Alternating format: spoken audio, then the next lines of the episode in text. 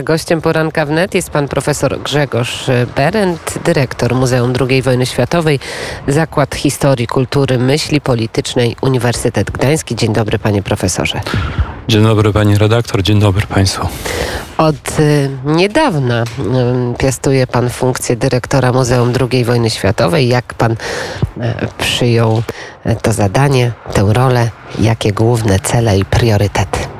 Ale w muzeum już od maja 2017 No, czyli roku. prawie od początku. E, od początku okresu, kiedy muzeum zostało otwarte dla zwiedzających. Oczywiście jako instytucja nasza firma, jeżeli mogę użyć takiego określenia, funkcjonuje od końca 2008 roku. Była tworzona na surowym e, korzeniu. Ja do tej instytucji przyszedłem jednak kilka lat później, gdzie, gdy e, ekspozycja główna, budynek główny były e, otwarte, natomiast od maja 17 roku wspólnie ze 120 pracownikami staramy się, aby e, nasze muzeum było jak najbardziej otwarte, gościnne dla wszystkich zwiedzających. W końcu zbliżamy się do dwóch milionów w tym układzie statystycznym, dwóch milionów gości i, i też e, przez ten czas e, kilkadziesiąt wystaw czasowych naszych i, i przygotowanych przez inne instytucje oraz e, wiele przedsięwzięć kulturalnych, edukacyjnych, które miały miejsce w ciągu minionych lat. W związku z tym oczywiście rozszerzenie obowiązków, które nastąpiło po decyzji ministra kultury e, to zwiększenie ciężaru na moich barkach. No na pewno ale, dużo, dużo większy. Tak, ale, ale y, y, tematy, zagadnienia, którymi się zajmujemy w muzeum, no są częścią mojego życia zawodowego od ładnych kilku lat, więc y, tu nastąpiło relatywnie płynne przejście, od e, funkcji zastępcy dyrektora do e, funkcji osoby pełniącej obowiązki dyrektora Muzeum II Wojny Światowej w Gdańsku. Teraz zbliża się 1 września. Rozumiem, że to będzie bardzo ważne wydarzenie mm, z perspektywy muzeum. Oczywiście tak, tym bardziej, że w ramach misji, którą realizujemy, tej chwili już to się dzieje. E, jest budowa mm, e, Muzeum Westerplatte i wojny 1939 roku, e, gdzie na polu bitwy upamiętnimy początek największego kataklizmu w dziejach świata i też początek hekatomby, której doświadczyło społeczeństwo polskie w latach 1939-1945. Ta cezura 1 września poprzez Westerplatte, ale poprzez jej początek tragedii, która e, uderzyła e, w Polskę, jest szalenie istotna dla nas. No i oczywiście w Muzeum e, II wojny światowej, bo tutaj 1 września jest przyjęty jako tą ogólnie akceptowalną czy niemal ogólnie e, e, cezurę początku tamtego kataklizmu. Powiedział Pan, że to jest teraz priorytet, żeby właśnie na Westerplatte powstało e, muzeum. Wiemy, że z tym miejscem było związanych trochę problemów, troszeczkę napięć. Rozumiem, że sytuacja już jest zażegnana i spokojnie można to, to muzeum budować bez żadnych trudności. No cóż, panie redaktor, każde pokolenie, w tym i my, ma swoje Westerplatte. Ta budowa jest Westerplatte dla pracowników i dla wszystkich osób wspierających. No krok za krokiem, krok za krokiem pokonujemy pojawiające się trudności i e, e, patrząc z nadzieją w przyszłość realizujemy to zadanie, ale łatwo nie jest i wszystkie trudności nie zniknęło. Panie dyrektorze, jaki jest dzisiaj status, jeżeli chodzi o relacje miasta i muzeum i Westerplatte? Jak dzisiaj to możemy określić? Działamy w ramach przepisów prawa i każda ze stron, e, e, odwołując się do tych przepisów, e, wykonuje swoje zadania. Kiedy mm, realistycznie Pan patrzy, bo wiemy, że może być kolejna fala pandemii, że różne niespodziewane przypadki losowe mogą wystąpić, ale kiedy muzeum mogłoby zostać otwarte na Westerplatte? Jaki Państwo dają sobie czas? W przypadku realizacji e, inwestycji na Westerplatte pandemia mm, nie odgrywa istotnej roli, dlatego że ten proces inwestycyjny się odbywał nieprzerwanie od momentu, kiedy uzyskaliśmy prawo prowadzenia prac e, na terenie Półwyspu. Więc tutaj proszę nie łączyć jak gdyby zagadnienia pandemii, mhm. lockdownu e, i z, z naszą pracą. E, plan jest taki, aby w pierwszym etapie doprowadzić w przyszłym roku do uroczystego pochówku szczątków żołnierzy z Westerplatte na terenie cmentarza wojskowego, aby e, tę uroczystość połączyć z rocznicą, kolejną rocznicą wybuchu II wojny światowej. I równolegle trwają bardzo intensywne prace nad przygotowaniem ekspozycji w budynku elektrowni, gdzie po dostosowaniu tego budynku e, do potrzeb muzealnych i po tym jak e, firma projektowa wygra jakaś firma wygra konkurs na aranżację muzealną tej przestrzeni, to elektrownia będzie pierwszym obiektem stricte muzealnym, gdzie zaprezentujemy e, kilkaset e, zabytków odnalezionych podczas kolejnych sezonów archeologicznych na Westerplatte, realizowanych od początku XVI roku, plus media, plus inne środki wyrazu typowe dla muzeum. Także to są te dwa e, najbliższe wydarzenia związane i to się będzie odbywać w przyszłym roku i w roku 20 trzecim. Ale niedawno w ramach akcji Wejście w historię właśnie Muzeum II Wojny Światowej zaprezentowało niezwykłe eksponaty pochodzące ze zbiorów e, placówki. Co to były za eksponaty, panie profesorze? E, w gablocie ekspozycyjnej e, są prezentowane dwa egzemplarze broni. Broń osobista odnaleziona przy jednym z obrońców w roku 2019, a więc e, e, autentyczny obiekt i jak do tej pory jedyny egzemplarz broni wykorzystywanej przez obrońców w 1939 roku. Natomiast e, drugi zabytek to ciężki karabin maszynowy, wzór 1930, pozostający w, w użyciu w Wojsku Polskim e, w, w roku 1939 i kilkanaście sztuk broni tego typu e, było wykorzystywanych w systemie obrony okrężnej stworzonym w latach 30.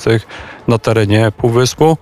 W dużej części dzięki zastosowaniu tej ciężkiej broni maszynowej E, ataki niemieckiej piechoty były skutecznie odpierane 1 e, e, września i wtedy, kiedy kolejne szturmy Niemcy przypuszczali. Także dwa zabytki, jeden wprost związany z Westerplatte, a drugi poprzez swój typ, charakter oddający, przybliżający naszym gościom E, e, właśnie wyobrażenie, czy dające wyobrażenie o tym, e, jaką broń wykorzystywano podczas obrony.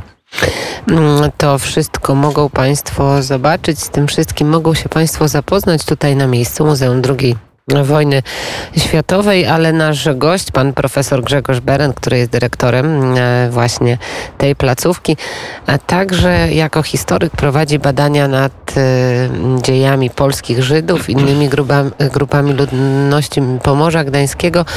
No i zajmuje się pan e, tą historią polsko-żydowską, pan w tym uczestniczy, no i dzisiaj bardzo aktualny temat to napięcie na linii Izrael-Polska w związku z nowymi przepisami, które polska mm, e, administracja uchwaliła. Jak pan patrzy na te relacje polsko-żydowskie właśnie dzisiaj w kontekście tej ustawy? Widzi pan jakieś dobre rozwiązanie, żeby wyjść z tego impasu? No ja pamiętam przede wszystkim o bardzo dobrych e, relacjach między naszym państwem a państwem Izrael e, w, od początku lat 90. praktycznie niezależnie od tego, E, jaka koalicja rządziła e, w naszym kraju, występowało pozytywne nastawienie do państwa Izrael. To, co się obecnie dzieje, a jest tak naprawdę powodowane skrajnie nierozsądną, nierozsądnym zachowaniem niektórych polityków izraelskich, odbieram jako E, bolesny, szkodliwy wypadek e, przy pracy, ale będzie dobrze. Tak? My mamy za sobą, Polacy, e, Żydzi, kilkaset lat wspólnej historii.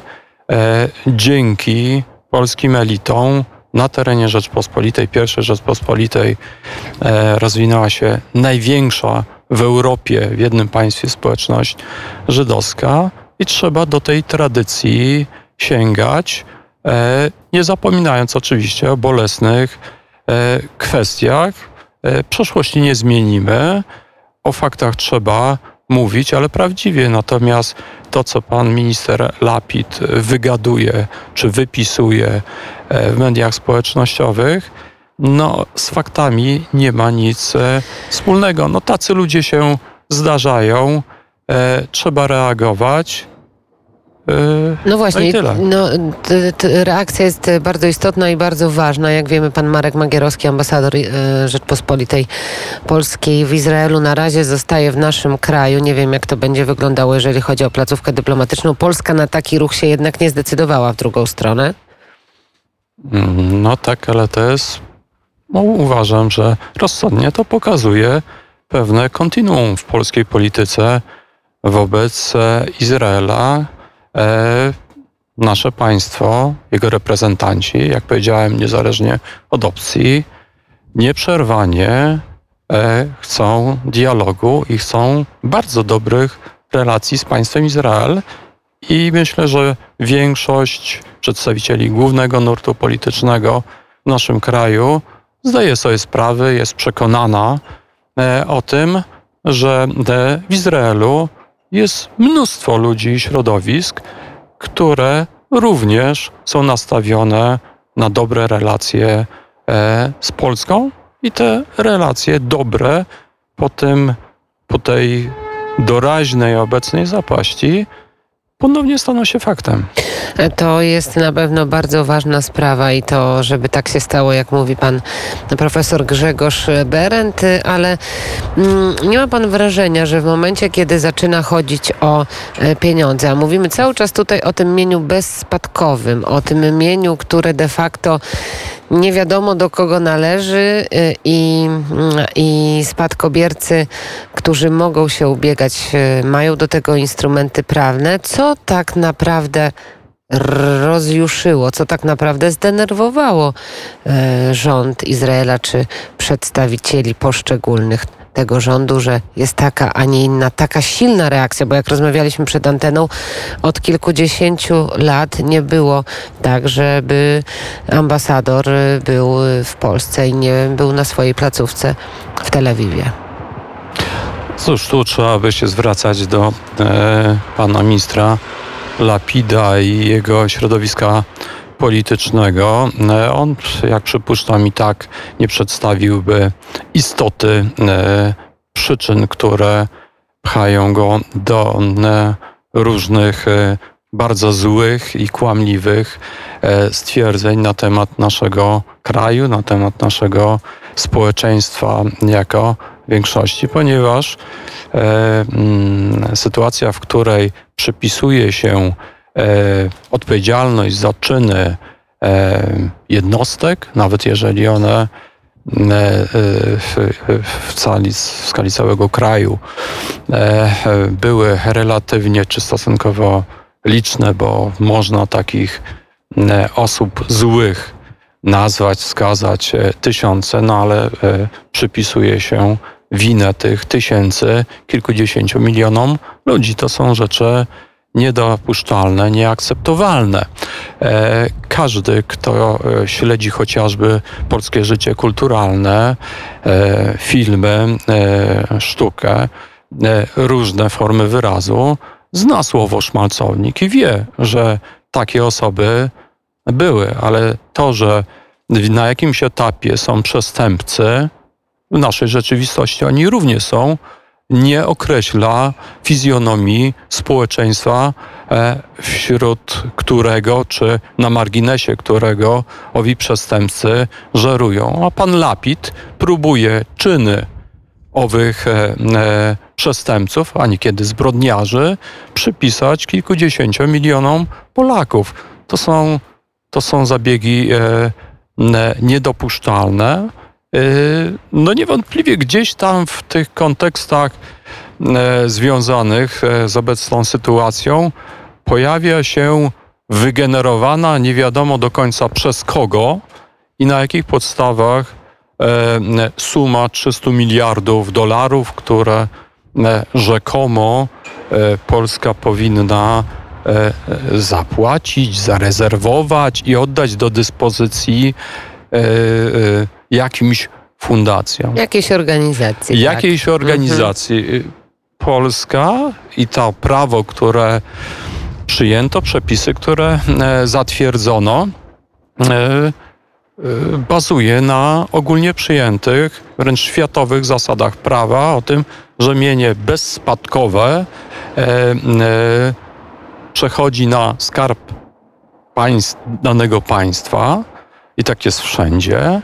Natomiast e, przepisy, które obowiązują, e, pozostawiają możliwość, Taką możliwość Dochodzenia swoich się praw, tak. dochodzenia E, swoich I na praw. koniec, e, pa, panie, tak, i na koniec, panie profesorze, to co by pan powiedział tym sceptykom i tym osobom, które się tak przejęły i zresztą to była dosyć głośna sprawa przecież w Polsce od, odnośnie tak zwanego akt 447. E, Nie mamy się czym martwić, nie mamy się czym przejmować? E, Przetrwamy to, natomiast budujące jest to, że w tych kwestiach podejście sceny politycznej e, e, polskiej jest niejako budowane ponad podziałami. O tym świadczą wypowiedzi reprezentantów różnych środowisk i tych z koalicji rządowej, i tych z opozycji, które miałem okazję wysłuchać w ciągu ostatnich dwóch dni. No to dobrze, że czasami potrafimy jednak mówić jednym i wspólnym głosem. Oczywiście, że tak. To jest bardzo potrzebne i bardzo ważne. Mówił o tym pan profesor Grzegorz Berendt, dyrektor Muzeum II Wojny Światowej, Zakład Historii, Kultury, Myśli Politycznej, Uniwersytet Gdański. Dziękuję bardzo za wizytę. Dziękuję bardzo.